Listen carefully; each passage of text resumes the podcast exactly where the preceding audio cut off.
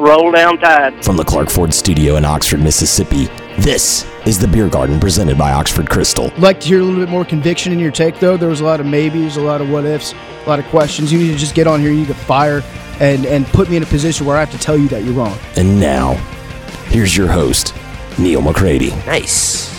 Nice.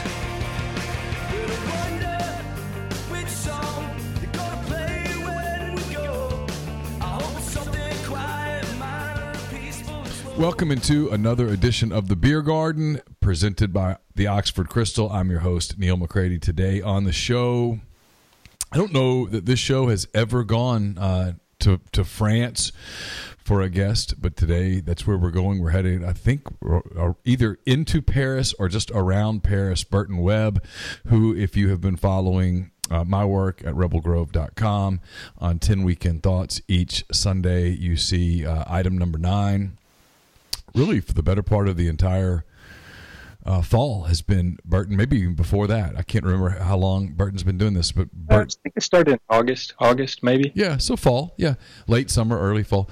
Uh, Burton gives the uh, taste of the place, a recipe type thing each week, a lot of cooking tips. It's really cool. He's done a couple of videos. Uh, so I know people have really liked it. So I solicited some questions for Burton because I know it's Thanksgiving time. You all will be hearing this uh, 24 to 48 hours before Thanksgiving. Uh, uh, and some of the questions that are asked today will probably be applicable to the Christmas season as well. So if it's too late for uh, some of the answers that he gives for you to incorporate them into what you're doing on Thursday, uh, there's another pretty big holiday rolling right around, so you can start getting ready for it as well. And we'll probably get Burton back on uh, closer to Christmas as well. But uh, first, before we get to Burton and a lot of talk about uh, turkey and all sorts of sous vide and all those things, let me tell you about the Oxford Krystal. It's Highway 6 West in Oxford right next door to the Oxford Exxon, so you can fill up and then fill up uh, at the Oxford Krystal.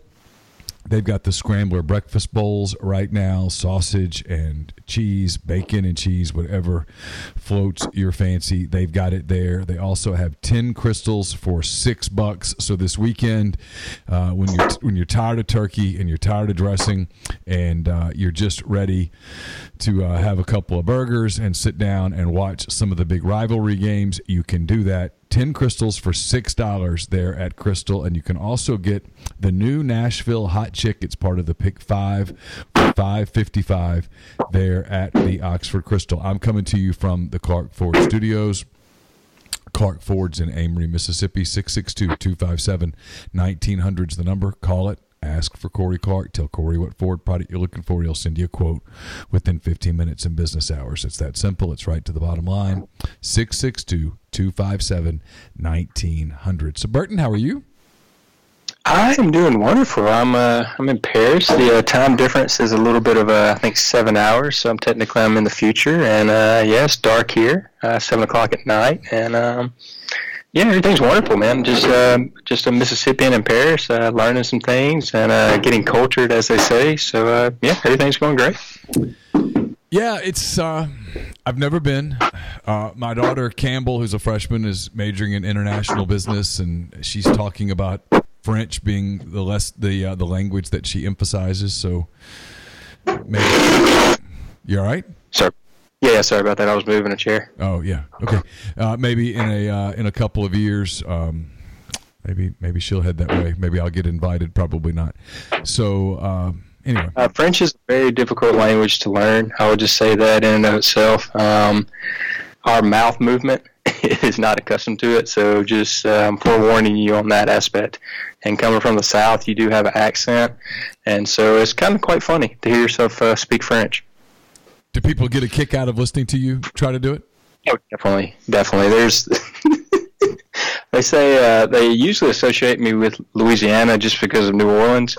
Like, yeah, there's this guy who uh, speaks uh, French from Louisiana, and it's just it's so bizarre. And bizarre is weird in uh, French, by the way. So, yeah, it's just uh, they always want me to keep talking, and um, it's quite hilarious. I'll just say it in that sense. I'm waiting. For, I'm, wait, I'm waiting for you to get settled there.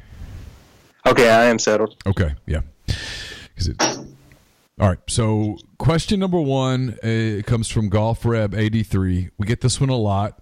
Um, I've had Greg Jones on a few times, and and this one this one comes up frequently. So I'm interested to hear your answer. What's the secret to a good sous vide steak? Ooh, a good sous vide steak. Let's see. All right, so whenever you sous vide something in and of itself, you're cooking it in a plastic bag at a constant temperature for say 45 minutes. Usually, I think it is for a mid rare, about 135, if I'm not mistaken. Um, the key with that, though, is a lot of people don't think about it. You got to put the herbs or black peppercorns, uh, smashed garlic, something in that sense in the bag with it. Because if you don't, all you're doing is essentially cooking it in its own juices, and so it's going to be very, very bland uh, whenever you pull it out and you want to sear it right after that. Because again, in a sous vide, all you're doing is again cooking it at a constant temperature with no flavoring. So it's just going to be the meat flavoring. So the things that I do, I'll uh, get maybe two cloves of garlic, smash those, maybe four or five black peppercorns, a little bit of salt, just a little bit of salt, and then also throw in maybe one sprig of rosemary in that after it. Once you sous vide it, pour all your juices into a um, into a saute pan, render that down, and then once you sear your steak, pour those juices back into the saute pan that you sear the steak in. Throw in some butter, some more herbs, and then you're good to go. Okay. Uh, I don't even know what this is. Someone wants to know what is a, a what any good chess pie recipes? Do you have a good chess pie recipe? And what is chess pie? I don't know. Okay, so chess pie is essentially going to be a buttermilk pie. Um, you're going to make it with pâte brisée, which is French. Um, it's just going to be an essential. Your uh, run-of-the-mill um, pie for yourself It's a three-two-one ratio. And uh, what this means is that you're going to be three parts flour by weight, two parts by fat, and then one part by your liquid. Um, but for a chess pie, it's a traditional southern pie. Uh, some people make it with vinegar. I'm not a big fan of it, but it's eggs, a lot of sugar.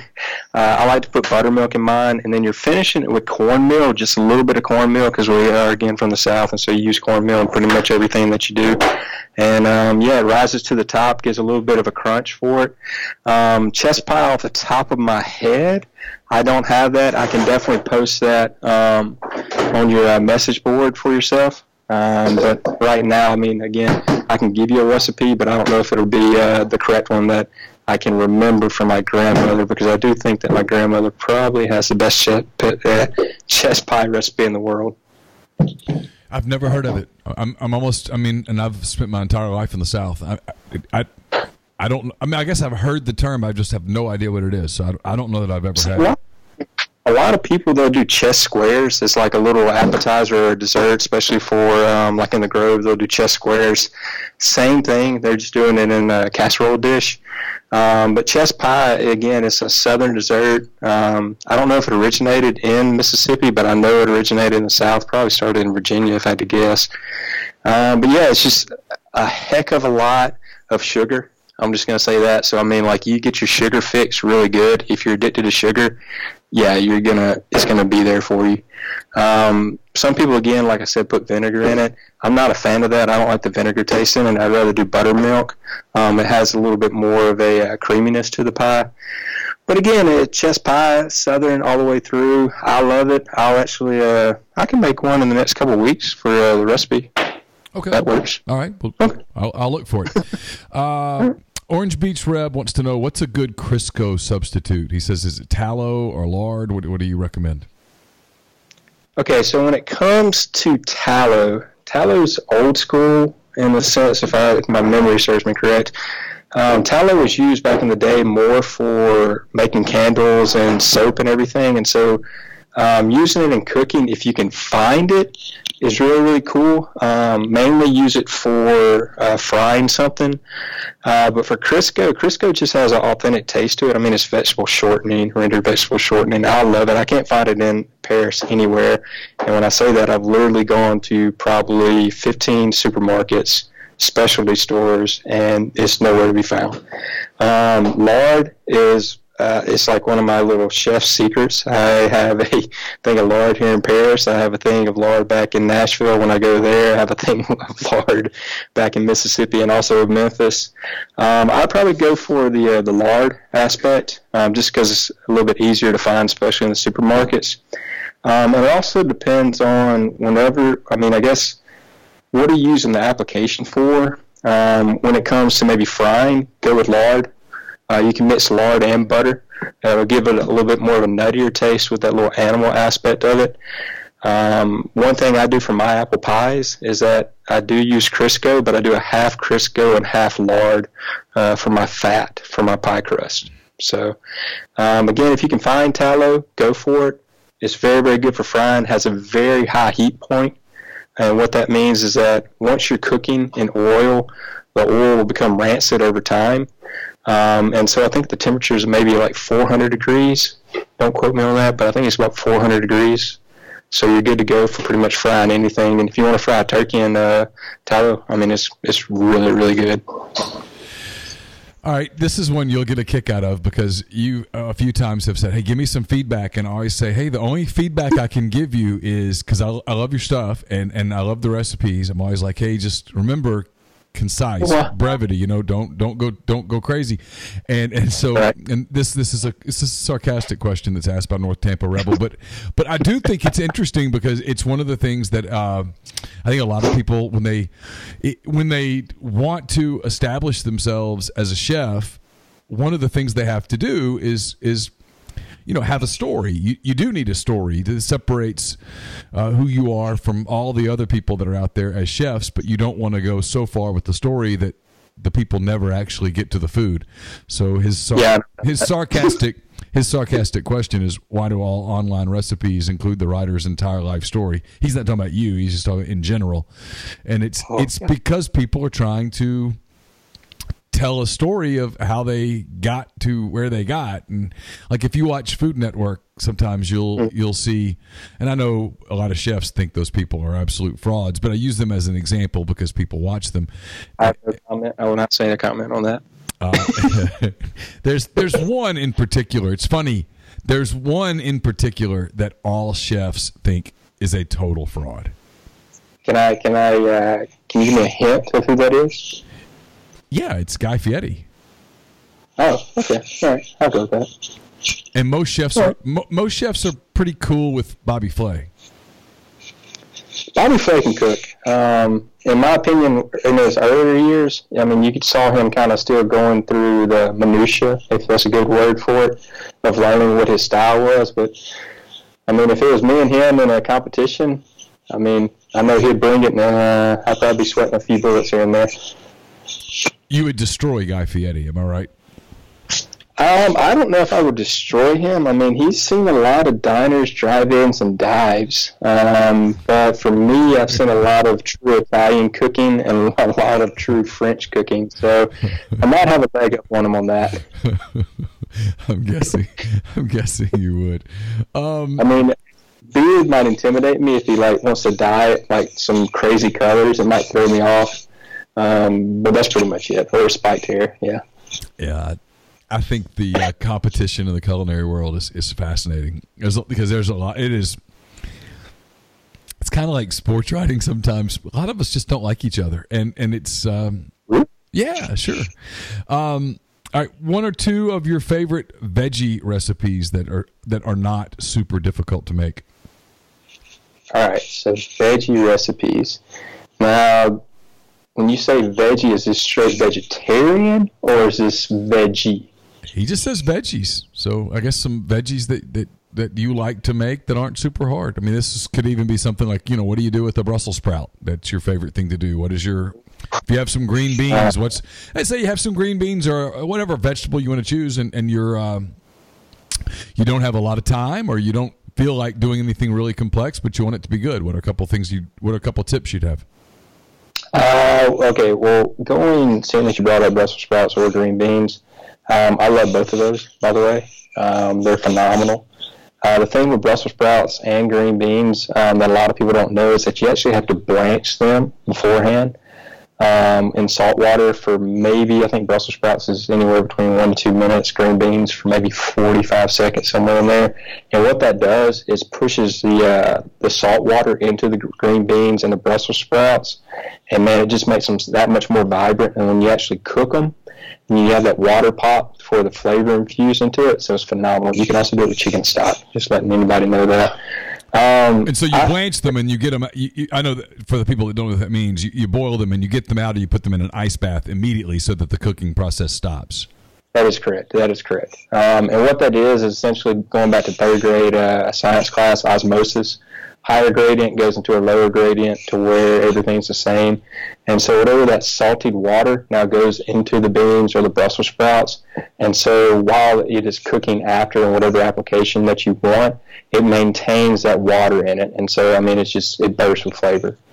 Um, when it goes to Brussels sprouts or green beans, I'm a traditionalist. Um, I'll saute some uh, bacon that I cut up, go in with some onions, uh, in with some apple cider vinegar, and then after that, after um, I blanch the beans or the Brussels sprouts, just literally toss those in those and the uh, onions and the bacon, and then finish it with maybe a pat or two of butter, maybe some salt, pepper if you're feeling fancy. If you really want to get, you know, even fancier, add some red chili flakes to it, and it's just phenomenal, phenomenal.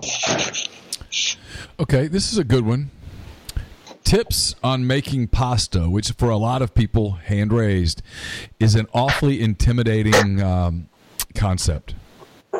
Pasta. Oh man, let's see. So I started learning pasta when I was 25. I'm 33 now. Um, it takes a few years, um, to be frank about it. Um, that's not a bad thing by any means. Uh, with pasta, whenever I was in Italy, and this this helps out so much. Um, in the north and the south regions, they make pasta different.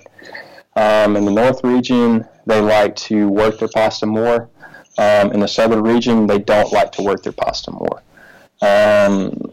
I guess the some tips for it is that whenever you make your pasta dough, and say before you roll it out, it's called the uh, the finger the finger uh, the finger trick. So you press into your pasta, and you want it to be able to your pasta dough. You want it to be able to bounce back towards you, kind of slowly, but has like a reflex. So if you're thinking like a basketball, and you bounce a basketball, you just let it drop from your hand. It kind of goes right back near your hand. It's not going to go all the way to your hand. Think about that in pasta. So however much you press into the pasta dough, it should have a reflex of almost coming all the way back to where you initially pushed in. And what that means is that there's enough gluten in the pasta to where it's going to have like a toothy uh, flavor for it for once you ever you roll it out and then also you cut it and then you of course boil it. So I think that's the best tip that I can give you. Um, besides that, I will be doing a pasta video on how to do it homemade. Um, it just takes time to learn. Um, but essentially, in all pasta, it's the same: eggs, water, salt, uh, olive oil, and then just flour. Yeah, I will watch that video with great interest because one of these days I'm going to put the pasta attachment on the KitchenAid and give it a give it a shot. You know, one of the one of my favorite things my mom did for me way back in the day, and this isn't going to be a long story because I don't want to, you know, do a long story. Just gonna throw that out there. Um, whenever I, I think I started. Well, I always started cooking with my grandmother way back in the day. But in eighth grade, um, for Christmas from Santa Claus, I actually got a KitchenAid mixer with a pasta attachment, and literally I went straight into making pasta for I think like three months when I was in eighth grade. So I think eighth grade's 12 years old, something in there. So I think that's where my journey began. And I'll be honest with you, my pasta was not good. it was not good at all. Um, another thing too is that whenever you're doing it, um, say, and I think this goes into baking as well. We have in the United States, we do a lot of things cup measurement wise. So, say like your pasta recipe calls for two cups of flour. For me, I always go by weight. Um, and I like grams, not because I've been over here in Europe. It's just more precise. Um, two cups of all-purpose flour one day might actually be two and a half, two and one fourth, two and a half cups all-purpose flour. And so try to go with um, weight by that means because then everything will be more precise. Because a lot of times with your pasta, if it calls for two cups of flour, you might not need all those two cups of flour whenever you're making your dough. And then it'll be too stiff, and then you're wondering why it didn't come out right, and so on and so forth. So I think that's a good way to start uh, with your pasta adventure is to make sure that you're using everything into grams or weight in and of itself. So you can do ounces, it doesn't matter. But just start off with doing everything as weight, and then you can adjust your recipe. Um, but I do have a really good recipe from the north of Italy, and I also have a really good recipe from the south of Italy. So I will be uh, putting those on your uh, recipe of the week uh, coming soon. Fascinating question here from SB12. Uh, when cooking pizza rolls, how can I prepare them to the appropriate crisp crispness, but also keep all the stuffing inside the rolls? There's, you don't have to answer that. All right. So, are you a pizza roll fan, Neil? I'm not. I'm not. I mean, do I like them? Yeah, but I'm terrified of calories, as you know, and so uh, you know, like uh, I've, I've, officially hit the point in my manic obsessiveness that uh, that I can't. Uh, I, if I were eating pizza rolls, all I would be thinking about is the calories. I wouldn't even enjoy it, and then I would burn my mouth, and it would be a double thing. Well, see, that's one thing I've always like. Whenever I've eaten a pizza roll, I've uh, always burned my mouth every time, and literally the you know the third, fourth, and fifth bite, you don't even taste anything, but you want to keep eating it because you know you don't really want to waste food. Um, now, when it comes to pizza rolls, are you talking about the long ones? Kind of say maybe that you got a chicken on a stick back in the day whenever I was in college. I don't know. I haven't. I haven't had a pizza roll in. I, I not not since my fat days. So it's been it's been been a I mean, since I, my really fat days, not my current fat days, but like my fat fat days. I haven't had one since then. So I don't How do you say FAT or PHAT? Uh, that's a FAT. Yeah. Un- un- unfortunately, I, have never been good at the PHAT, but I've always been pretty damn good at FAT. Oh, okay. Uh, well, if I'm thinking correctly, and I think the thing makes me think back is uh, Chevron, Lindsay Chevron with the uh, chicken on a stick and the Crispito, which I'm always a fan of the Crispito, by the way, whenever I get back to Oxford. Um, the pizza rolls are long. Uh, the one thing that a lot of people do to um, it, it, it oozes out because you don't seal it correctly. And so usually whenever they're long, you're not stretching the dough to then roll it because whenever you uh, before you fry it or you bake it, however you want to go about it, um, the dough is not tight all the way through. It's got loose parts, and so with those loose parts, once you fry something, it's going to create gas, and so that gas needs a place to go. And if it's loosely rolled, then guess what's going to happen? It's going to form a uh, it's going to form a little hole or find a little hole somewhere, and everything's going to ooze out, and then the grease or the uh, heat's going to go in. It's going to overcook the inside uh, the grease is going to be greasy on the inside. So that's I think that's my best tip for that is make sure whenever you do them um, and you're rolling them for those like the crispito and the chicken on a stick and so forth, make sure it's tight. And so if you have like a whole square in front of you or a rectangle, you'll pull the dough away from you and then you'll roll it toward yourself, pull the dough, roll it toward yourself, pull the dough, and you're not going to rip the dough. Okay, that's a big thing. Some people are like very cautious about pulling dough. It's like, oh, what if it rips? Just pull it a little bit. You'll feel it give. Once you give a little bit, then roll it right on top of that, and then keep pulling, rolling, pulling, and rolling, and then just make sure it's tight all the way through. Uh, we're going to get back to some more questions in just a minute. We have a Thanksgiving oriented question coming up that uh, I think you'll enjoy. But first, let me tell you this podcast is also brought to you by Community Mortgage. It's located in Oxford, Memphis, DeSoto County, and Chattanooga. It's 30 years old this year. One of the oldest mortgage companies in the Southeast. All of the underwriting and the processing is done in Memphis. So you know you're getting local underwriting that understands your market Community Mortgage is also the leader in condo financing in the Oxford market. So ask Jason Lowe about Community Mortgage's float down option, which allows you to lock in the current rate. But if rates go down before you close, you can get the lower rate. It's J L O W E, J Lowe at communitymtg.com We're also brought to you by Strategic Partners in Media. SPM is a full service advertising agency that works with businesses of all types, big or small, Fortune 500 companies to startups. SPM can help your advertising needs for TV, radio, print, and every facet of social and digital media. Look, here is why SPM is really good and different than other ad firms.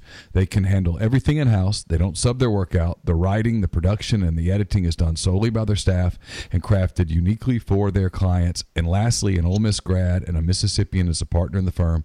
So give them a call, see just how great they are. Austin at strategicpartnersmedia.com. Again, Austin at strategicpartnersmedia.com. All right, our friend uh, Groven1551 wants to know should it be against the law to not serve cornbread dressing at Thanksgiving?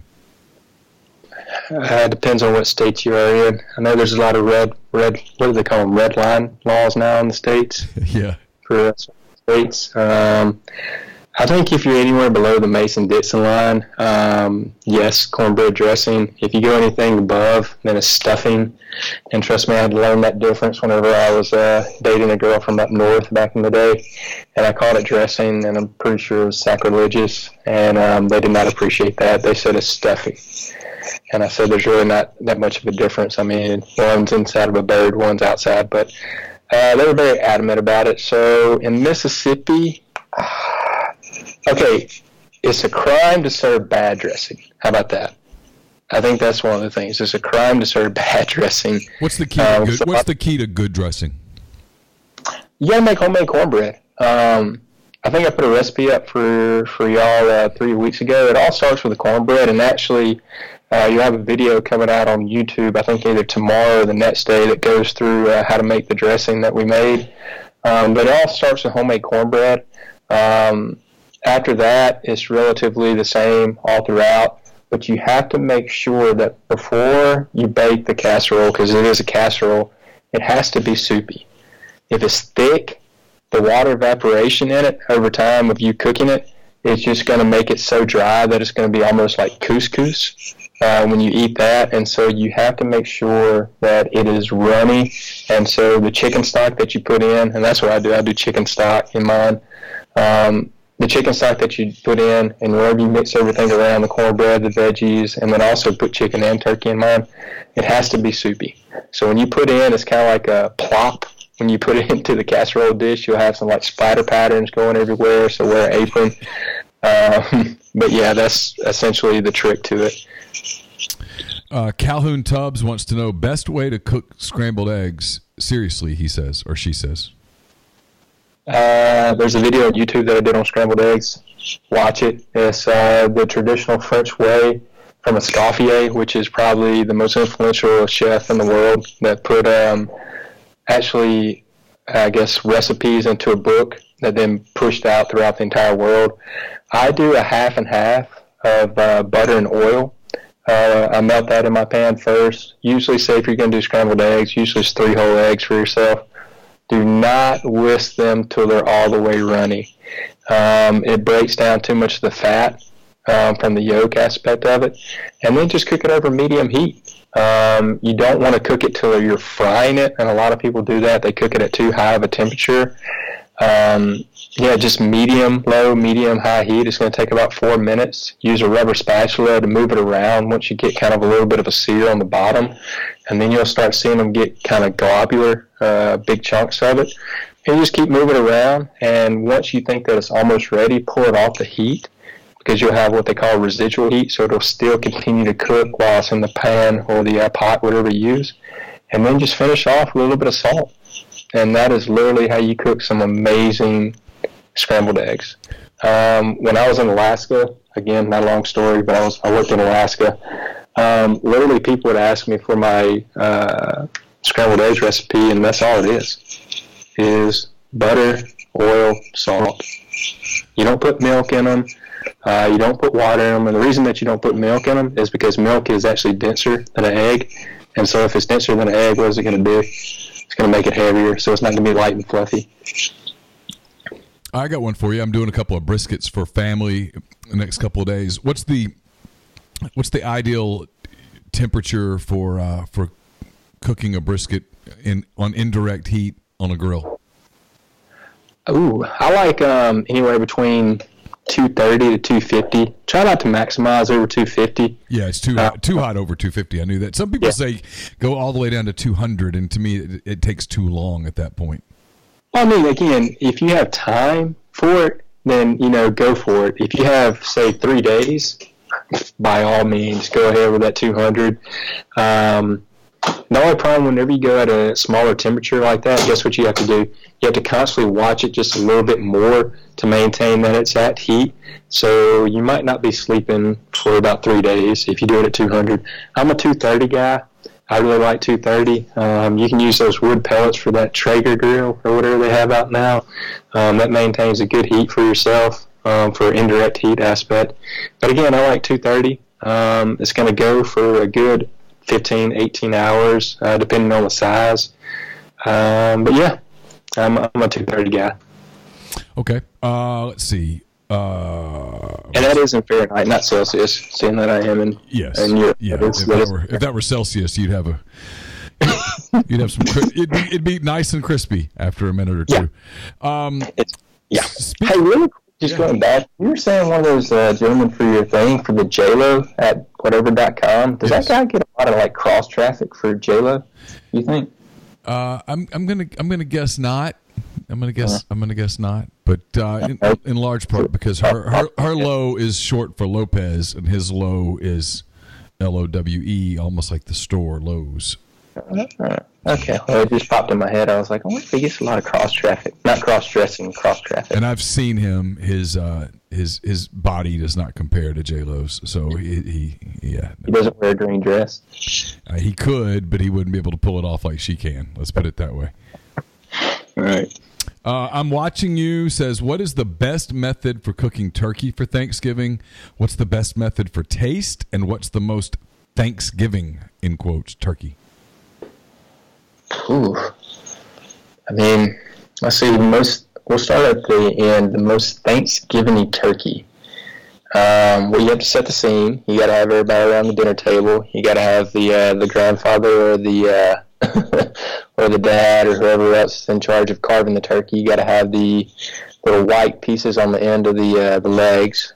You know, I think that's the most Thanksgiving turkey, and then you have to have somebody to take a picture of it. But when you go for most Thanksgiving turkey, uh, usually for everything that I've recollected, it's just a turkey that probably doesn't have salt and pepper on it, or in it, or any vegetables in it. It just looks really, really good, and they uh, cooked it very, very well. Um, most Thanksgiving turkey, just salt and pepper. Uh, I think it's traditional um, for a lot of people that you know say, "Hey, I don't really want to eat that or eat this," because you do go about that whenever Thanksgiving and Christmas comes around. It's like I don't like mayonnaise or I don't like mustard. Um, best Thanksgiving recipe for a turkey, though. I'm a butter guy. But what's, the, what, what's the best method, though? What do you, what do you, I mean, if, if you're t- wanting to do a turkey and you just want it to taste great, you really don't necessarily care about what it's all going to ultimately look like. You just want it to taste great. Is it, is it frying? Is it roasting? Is it smoking? Is it, do you spatchcock it? I mean, what do, what do you do if, if the one thing you really want here is you just want it to taste great? I want it to taste great. Uh, I'm a roaster. Um, I know frying is going to be great just because it has all the oil around it. Um, but if I want it to taste great, I mean, like top maybe Michelin star, three Michelin star grade, I'm going to roast it, hands down. Um, you get your veggies in it. Uh, you get spices under the um, under the skin in between the meat where the breast is. Uh, you get crispy skin on the uh, on the turkey. You eat the crispy skin, by the way. Um, yeah, it's just phenomenal if you roast it. I uh, I don't. I'm never a fan of injecting turkeys. I know a lot of people that do. Oh man, I bought this Cajun um, injector, and you inject it like a syringe back in the day. Um, I don't ever want to touch meat until it's ready to be cut. And I think that's one thing that was a flaw of mine whenever I was cooking turkeys beforehand is that I would inject into the meat, which would slice open the meat technically. And so it just exposes more of that to dry out. So I roast it. Um, I like doing a herb butter. Uh, you can do rosemary, especially with a turkey. Make a um, herb butter with rosemary, uh, soft butter, and then salt.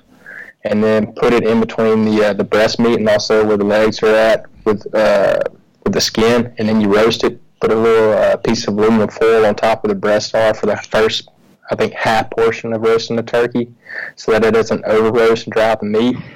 And yeah, it's just phenomenal. Make a really good gravy from the drippings. Um, yeah, the giblet gravy. Throw some eggs in if you like. I like hard boiled eggs in mine. And yeah, I think that's the best way to go about it. Just make sure that you don't undersalt it. I think that's a key with whenever I was home cooking. Is that a lot of times I would undersalt something because I was like, oh man, that's way too much salt. If you think that is too much salt, add more salt. That's the key to a lot of cooking, isn't it? It really is. Um, and if, why do you go to a professional restaurant to eat? Because they salt and pepper their food correctly. if you really break it down, you're like, it's, they know how to salt and pepper food. And I think salt and pepper food takes you from a good cook to a great cook automatically if you can if you know how to salt and pepper food. Are you one to one salt to pepper? Are you two to one salt to pepper? What's your typical ratio? Um, definitely not a one to one. I would say more of a probably a two to one um, for salt to pepper. Um, sometimes it might even be a four to one, depending on what I'm cooking. Um, but definitely probably a two to one, two to one to four to one. Okay. Because you need more salt in things. Salt just brings out flavor um, of whatever you're cooking, vegetables per se, meat. Um, but just don't undersalt something, and always taste as you go. So say you make butter and you're like, I'm not going to eat butter. Just taste it. If it doesn't taste like salt that you put salt into it, you probably need to add more. But don't think that just because you put a teaspoon of salt in your butter, it's like, oh, it's salted butter.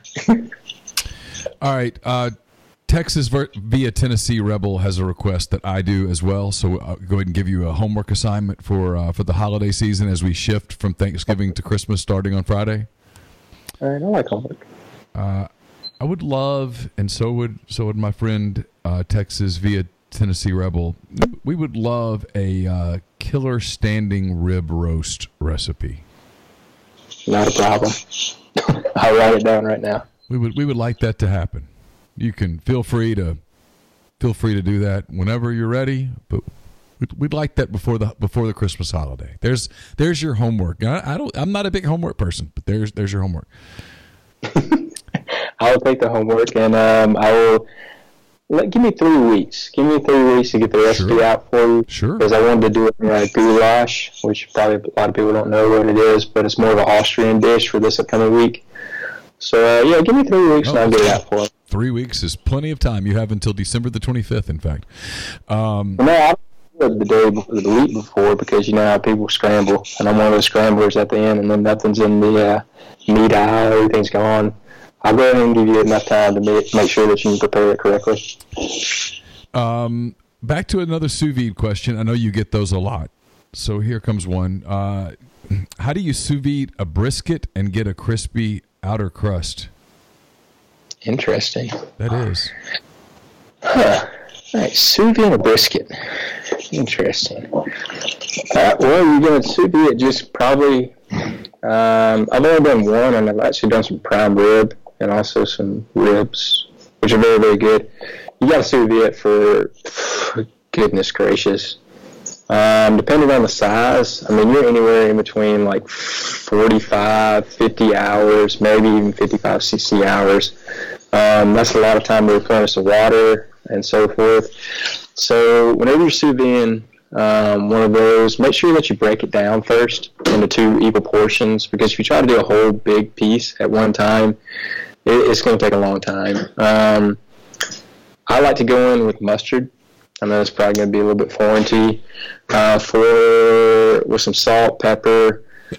Now, here's the thing, though. Okay.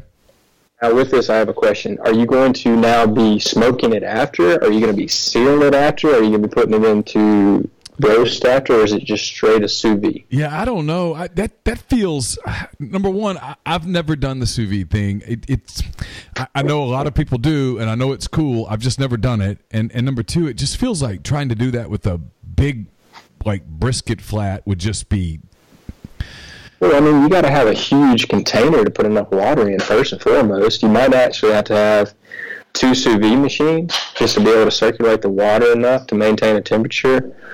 Um, I mean, it's possible. Don't get me wrong. The only thing that I'm thinking about on the on the later end is that usually, say for a steak, which we talked about earlier, you sear the steak immediately. You maybe cook it two minutes on each side, and you're good to go because it's already been cooked to where you want it. For a brisket, in that sense, when you sous vide it, um, and then you want to cook it after, I mean, you have the potential of drying out too much of the meat because if you want to sear it, I'd say the best thing to do would probably put your uh, oven on the broiler setting after that, and then pour it on low.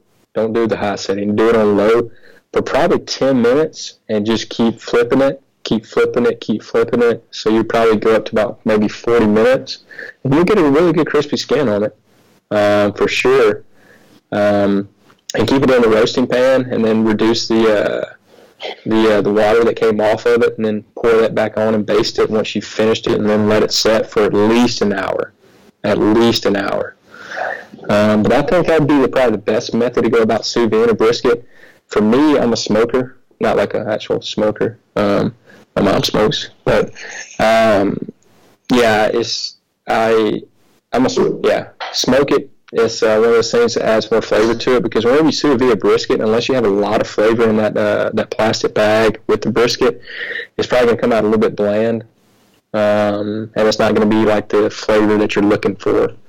So, really good question. I mean, that's a great experiment that I'll probably now do.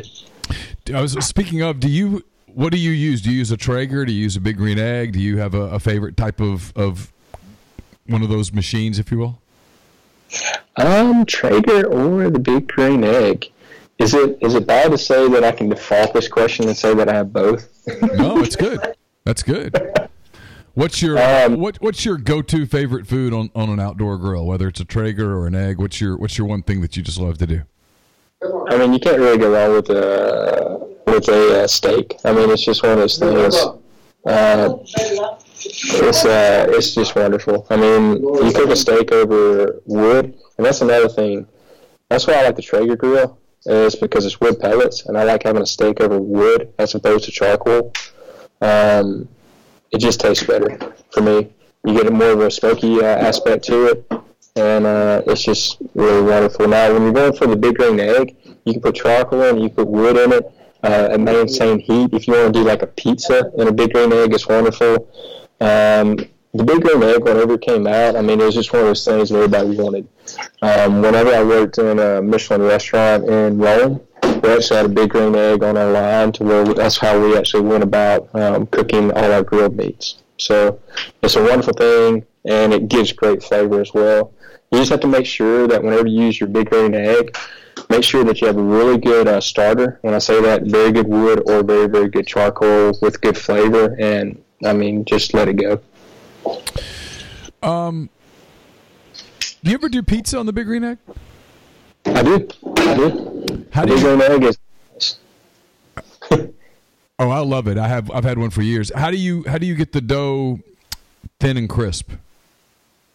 Thin and crisp. Uh, I think thin is going to be more of whenever you uh, roll the dough out is how you're going to get it thin. Uh, for crispiness, that the your I was going to say Traeger, the uh, the big green egg has to be at the highest temperature possible. Uh, whenever you go to Italy, say I would recommend everyone to go to Italy, go to Napoli. That's where the pizza was invented. Um, they work in like a, I think it's like an 800 degree oven it only takes maybe a minute and a half, two minutes to uh, cook the pizza. And I say you get it crispy, but whenever they roll out the pizza, I mean, it might be maybe one centimeter, two centimeters thick at max before they even put the pizza into the oven. And so that's what you're really working with is that to get it thin, that starts before you put the pizza right into the oven. And to get it crispy, that uh, what's the temperature that goes on a big green egg? I can't think right now. What's the highest temperature it goes to? Uh, about seven, 750, 800. Hey, guess what? Put it on 800. uh, put it straight on 800.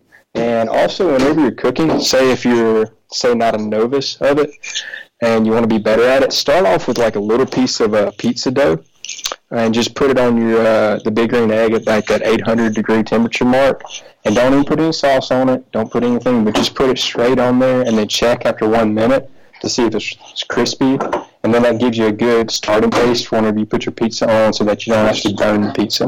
Gotcha. All right. This comes from one of your uh, old roommates, uh, Stackhouse45. I don't know if that rings a bell for you. He says Burton was my roommate in college, so myself and a few others on this board might be willing to come on and provide a, a much less educational, albeit more entertaining podcast if you'd like. That's probably a thought. They're uh, just as hilarious as he is a great guy and a great chef. That said, my question is more about cooking philosophy. What is the number 43 all about, and how does he incorporate it into his cooking style? Uh, do I tell off on myself, Neil, or I mean, because once this goes live, it's like one of those things where it's, it's out there for the rest of life, right? It's your, it's your world, man. oh God! All right, so I went to college at the University of Mississippi. Um, a group of guys of us. I have no idea why. Actually, no, no. It was a movie, um, The Hitchhiker's Guide to the Galaxy. Uh, we were all watching it one night. We might have been drinking. I'm not going to say that. We were drinking water. We were drinking water. How about that? Sure. And uh, anyway, the, the final scene is like the answer became 43. And anyway, fast forward like maybe I don't know, a month, three weeks later, maybe when we went to uh, Pearl Street Pasta, it was one of those things that we just kept saying 43 when we uh, maybe a drink a drink there. And so um, from then on, we started calling ourselves the 43s all throughout college. And yes, we came up with our own little group. And it was probably about 25 of us that are still in the 43s. And um, for birthdays, whenever we wish each other a birthday, and I'm 33 now, we still say happy 43 to each person. Um, in text message and emails, we still sign off by saying, "Hey, happy 43 day! Can't wait till you turn 43 because it's going to be a great day." And it's probably one of the stupidest things that has stuck with me, and I really enjoy it because of that. Now, how does that go into my cooking philosophy? Um, um, well, 43, um, this is another thing that we thought about as well. 43 means love you because if you break it down, four letters, three letters. Um, so I guess if you uh, say that how I put it in my cooking philosophy is that I put love in my cooking philosophy, but I think the biggest thing, and this goes back to cooking in general, you got to care about what you do. Um, you can't just throw ingredients or anything into a pan and go, oh yeah, it's going to taste good. Think about it beforehand. I mean, whenever, uh, like the Ole Miss football team, I don't know if I should bring those up, um, but whenever they go out onto the field, I mean, they have a plan before they go out there. Do they execute it at times? Yeah. Do they not? Yeah. I mean, that's just that's part of the game. But when it goes to cooking, like you got to have a plan before you go in and cook. You can't just say, "Well, I'm going to throw this and this and this together." That works for very experienced chefs, but uh, for the home cook, uh, doesn't work out as much for a success rate. And if I had to guess who that Stackhouse is, his name is Will McClatchy. we will. Uh, We'll take a, a, last couple of questions here in a minute. First, let me tell you this podcast is also brought to you by LB's Meat Market. If you've got a big green egg, you've got a Traeger grill, and uh, you don't have a Burton Webb to uh, come cook for you, you uh, I would recommend that you go to LB's right there across from Kroger in Oxford, 2008 University Avenue, 662 259 2999. The freshest cuts uh, in Oxford, anywhere around Oxford, are there at LB's. Call Greg Jones. Tell him what you want. He'll have it ready for you, whether it's a uh, standing rib roast, whether it's a a uh, beef tenderloin. Just tell him what you want. He'll have it all uh, all prepped up. Or you can do what I like to do, and that's just to go in sort of open minded and look and see what catches your fancy, whether it's chicken or pork or beef or seafood from the Gulf. Uh, Greg's got it. Fresh cuts phenomenal sausages that you owe it to yourself to try, whether as an appetizer or as a meal. Again, 2008 University Avenue in Oxford or 662 259 2999. That's LB's Meat Market. Tell Greg and the people there at LB's that you heard about LB's on the beer garden. He'll throw a few extra goodies in your sack. It'll uh, it'll be worth the three seconds that it takes for you to say those words. You'll get a lot more than three seconds worth thrown in your bag just for telling him. All right, last couple of things. When you spatchcock a chicken, do you season under the skin? And if so, what is your seasoning? Um, I do spatchcock chickens. Um, going back to it, did, did my friend really ask that question? I, I didn't make that up. I don't. I don't think I'm. I mean, I'm good. I think at times, but I'm not that good. I was like, Neil, did you have you been spying on me since I was like very little? Uh, no, I can I can tell you with authority that I have not done that. Okay, all right. Anyway, okay, so spatchcocking. all right, so spatchcocking a chicken, I do put seasoning under the skin and the, um, or in between the skin and the meat. Uh, whenever you spatchcock that's kind of a conundrum. Whenever you spatchcock a chicken, excuse me, um, you want you're going to grill it on both sides, and so you want to have some insulation because seeing that whenever you grill it for most of the times, it's very very close to the uh, the direct heat of the flame, and so I like to put something under uh, again the skin just to insulate it. When it comes to chicken, um, you can put all these different spices. I'm I'm a big fan of tandoori. I know it's not really you know an American thing, um, but it's very very good. You can do a tandoori spice with butter and mix that and put it up under the uh, the skin. If you want to go a traditional route, that is just again I like to use the word phenomenal when it's that good. Um, do some lemon juice, do some butter, do some thyme, um, and then also some orange with that, some little bit of orange juice, and then also slice you off some lemon and uh, oranges as well. And so whenever you put the uh, stuff, the butter in between the skin and the meat, that's good and all. And save the slices of orange and lemon for after. So once you turn your chicken over, and now you're just finishing it on the actual inside of the spatchcock, uh, that's when you'll put your lemon and so forth, and it'll kind of get a little bit of a uh, like a burned uh, look to it, but then all those juices will now go onto the top of the chicken, and man, it's phenomenal. So just again, like a lemon pepper, some herbs if you want to do that, but the lemon butter is, is really, really good. And again, it's simple. Um, try not to make cooking hard. Swilling fifty six wants to know about French onion soup. Do you have a secret at uh, to make this at the house like a pro? Yeah, you got to be in France. That was a joke. That's a terrible joke. Okay. Um, now, uh, use really good beef stock. Okay. Um, some good Gruyere cheese. I like Gruyere cheese and Havarti uh, mixed into each other. Um, it's really, really good. And get a quality uh, piece of bread um, for whenever you slice it and put it in there because the bread's going to soak up a lot of those uh, juices and whatnot in the French onion soup. Um, I like to use a, uh, a white onion. Uh, the yellow the yellow onions have a little bit more of a savory aspect to it. The white onion is more poignant. Um, and so yeah, just white onions, beef stock, uh, thyme, really really good piece of bread. Um, try to find a good baguette uh, somewhere in your supermarket. Uh, make sure that you toast it first with the uh, Gruyere and then also the uh, Havarti, and then put it into your soup. Because if you put it in to your soup without it being uh, like a crostini, um, it's going to soak up too much and just kind of become um, like meal or porridge. All right, we're going to touch on a few kind of quick. I've kept you longer than probably you intended to stay. Uh, prison, I was thinking that you probably rapid fire questions. I don't know. All right, prison Mike Reb. Here we go with a few. Just just kind of some quick thoughts on these. Uh, bri- brining a turkey is generally a good idea. Uh, if you're going to brine it, how do you? Uh, you any kind of a quick tip on the best way to, to brine a turkey? Quick tip. Um, make sure that whenever you uh, make your salted water, um, you can add some vinegar to that as well. But again, it's just salted water, just like we whenever you're blanching, but you're not cooking the turkey. So salt your water, um, bring it to a boil, let it now cool back down to uh, room temperature, and then put your uh, turkey into that water bath, um, and then take it out after I think turkey is about 18 hours somewhere in there. Yeah, I was to say it's it's it's almost 24 hours, right? 18 to 24. Just depends on the size again. Um, but then take it out, pat it dry, and then uh, go from there. If you want to put seasonings under the skin, you can do that. If you want to inject it, um, you can do that as well. If you just want to put salt and pepper on the top, you can do that as well. For different sized turkeys, is there a is there a general rule of minutes per pound that you, you roast a you roast a turkey? Uh, there is. Um, I've always gone in between the 15 and 20 minute rule per pound.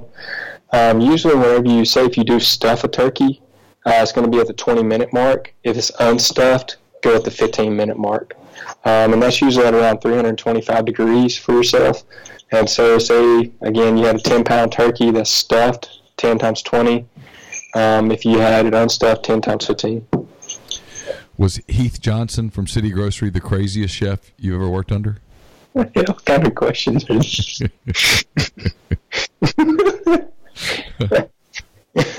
so I did work for uh, Heath Johnson um, at City Grocery. Um, it was a little stopping point for myself. I wouldn't say that Heath was the, has been the craziest chef that I've ever worked for.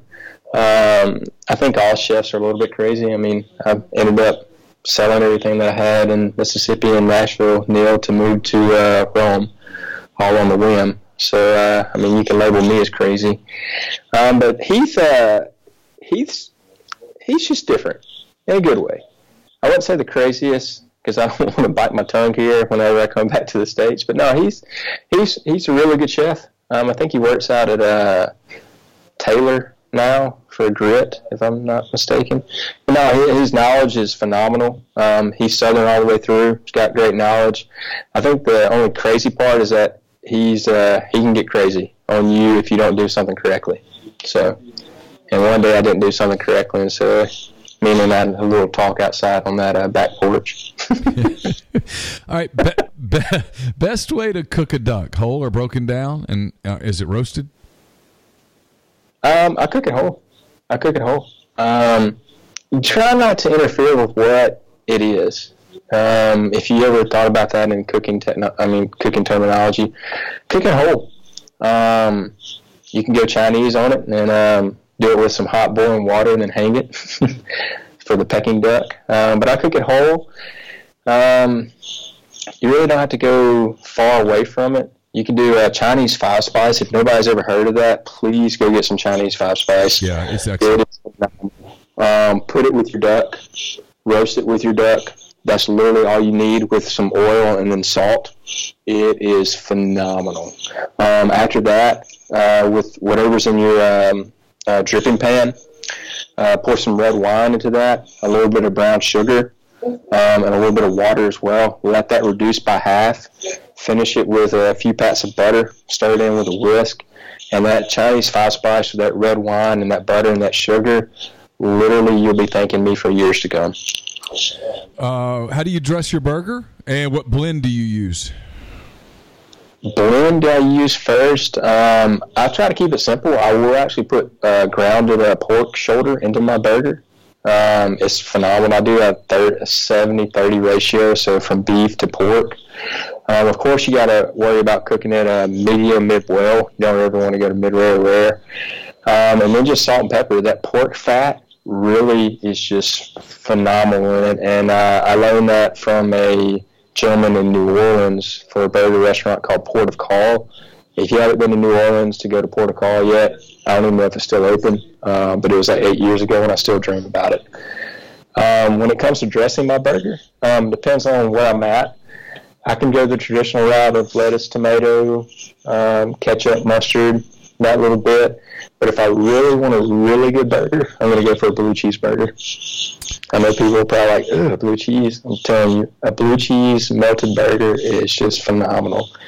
And if you ever um, were around for 208 back in its heyday, because that was actually my first restaurant I worked at in uh, Oxford, what we did is that with the filet meat that was left over, we actually grinded it. And so you had your beef tenderloin filet. That's what all our burgers were, 100%. And that burger still stands in my top three, and that was 12 years ago. The uh, that is still open. It's uh, Port of Call. It's at eight thirty eight Esplanade Avenue there in New Orleans. It's uh, it, I'm looking at the menu now. It, it looks it looks really it looks really You, good. they won't seat you. Uh, I mean, they might have changed their policy. They won't seat you until your entire party's there. First come, first serve.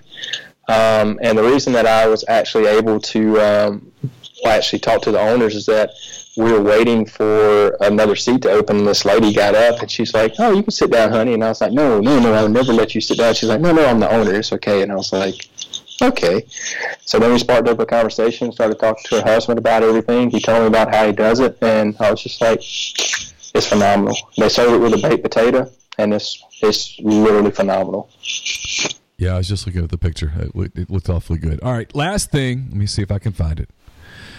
Uh, Farrelly says, I'll be in Paris soon, and I wonder if Burton could recommend a restaurant or three for a Mississippi family with teenagers. Ooh. Cool. Um, let's see. um, let's see. Well, you have to. Let's start off in Paris. Of course, you're thinking of French food. Uh, but for France, in the world spectrum, they're known for their pastries and their bread. I mean, literally, for what I've tasted now around the world, pastries and bread. I mean, literally, France has every other country beat, hands down. Um, so you got to go to pastries first. Um, there's a gentleman, Cedric uh, Grolet. He just opened up his um, first shop um, in Opera. So you'll need to remember that metro station, Opera. But go to his pastry shop and you will taste some things that are just phenomenal. It opened up actually this past uh, Thursday, and I went. Well, I went on Friday because I didn't want to uh, handle the line, but the stuff he does is just it'll make you think about how you uh, you've eaten pastries before, and it'll just change your mind fully. Um, next step, I would say you got to get some bread. Um, look for what they call is a moulière. Um, moulière means uh, the top in France. And so I think there's quite a few different baguettes and croissant places and pain au chocolat. Um, but you need to look for they have a moulière uh, sign on the front of their um, their business, and it'll be the Italian flag. But that means that they are the best in France, and so you need to stop by one of those. And then in the sixth arrondissement, and for everybody out there, arrondissements is essentially the districts, and so they call them the arrondissement. Uh, go to the sixth arrondissement. Um, that is known as Chocolate Street or Chocolate Heaven that is where the best of the best chocolatiers in the world, that's where they reside.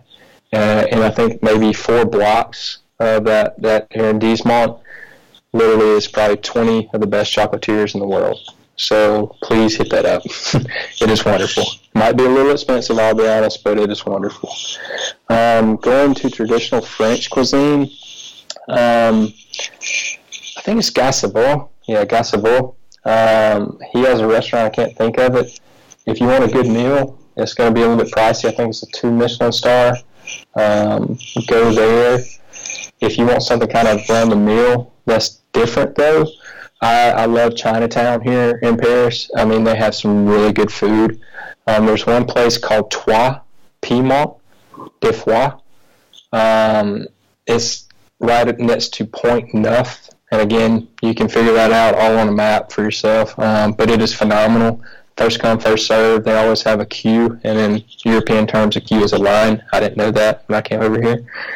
Um, yeah, those are probably my top picks right now. Um, there's some really good. Another Chinese thing is a ramen place, um, Akapos, which is in Sixth arrondissement. But yeah, a lot of the food here in Paris, I, I try to go toward the, the Chinese or Italian, um, just because I lived in Italy for a year. Um, but the French food's good, but the pastries and the bread is phenomenal. It really will kind of change your life once you eat a pastry here and there. So I guess we got to get you and your family over here. Yeah, you got to get me to Paris. I, have never been. Would, would, love to see it. Yeah, I mean, it's, it's again. I mean, I think it's hilarious for me to speak French, um, and I'm from Mississippi. And uh, but now Paris is one of those things that just don't make it I think one, one thing I learned just really quick, it's not a long story, do things when you have the opportunity to do them. And maybe it's a little bit of a risk, but I didn't want to be in my 70s or 80s going to Paris for two weeks and going, yeah, I went to Paris for that one time.